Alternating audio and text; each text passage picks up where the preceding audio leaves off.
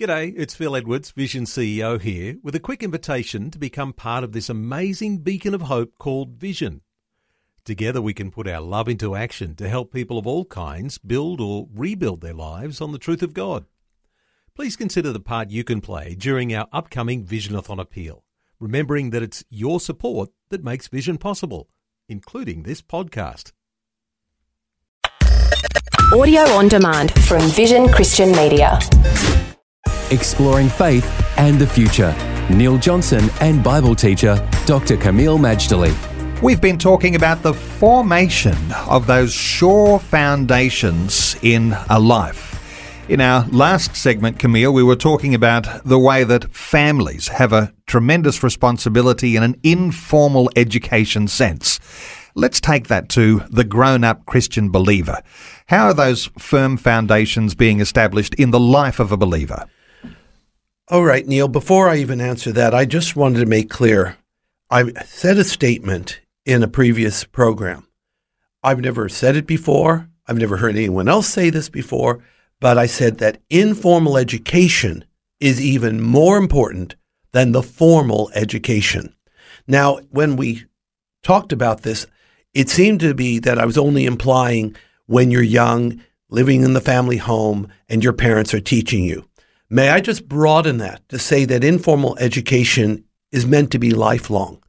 We should be teachable from woe to go because the informal education, which comes, you know, like with sermons we hear or uh, seminars we attend or interacting with wise people, all of that is informal education. And if we are teachable, even when we think we know it all, but we better not, that kind of education is going to make us sharp alive. And you know what? It'll even keep us young. I'd rather drink from a flowing stream than from a stagnant well anytime. All right? Now, having said that, in 2 Timothy chapter 2 and verse 2, remember the epistles to Timothy, 1st and 2nd, as well as to Titus. These are the pastoral epistles. This is a mature Paul mentoring two young pastors. That's Timothy and Titus. And what he says to Timothy in 2 Timothy 2, verse 2, he says, The things you have heard of me among many witnesses. I mean, this wasn't done in a corner, this is public. The same commit to faithful men who shall be able to teach others also. Timothy was taught by Paul. Now that he's taught by the great apostle, who has a proven, credible, and phenomenal track record, what Timothy learned, what he received, Paul now says to him, You have to commit to faithful men, and I, of course that would include women too, faithful people who will be able to replicate or to teach others also. It should have, shall we say, a chain reaction. The more we continue in teaching the knowledge of God, the kingdom of God, the Christian life, discipleship, it should spread and help encompass many more people.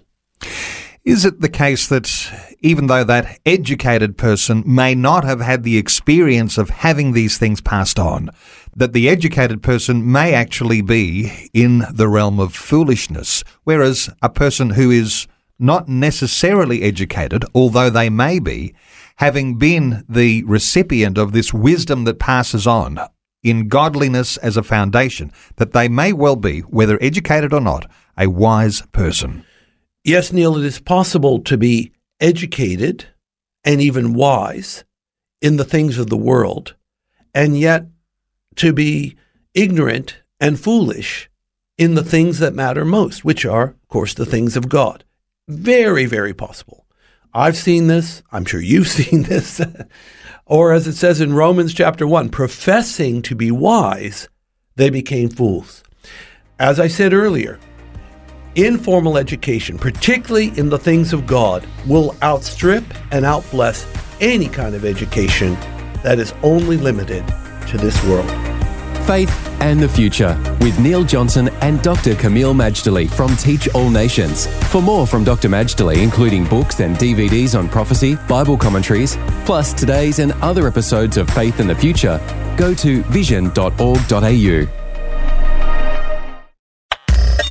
Thanks for taking time to listen to this audio on demand from Vision Christian Media. To find out more about us, go to vision.org.au.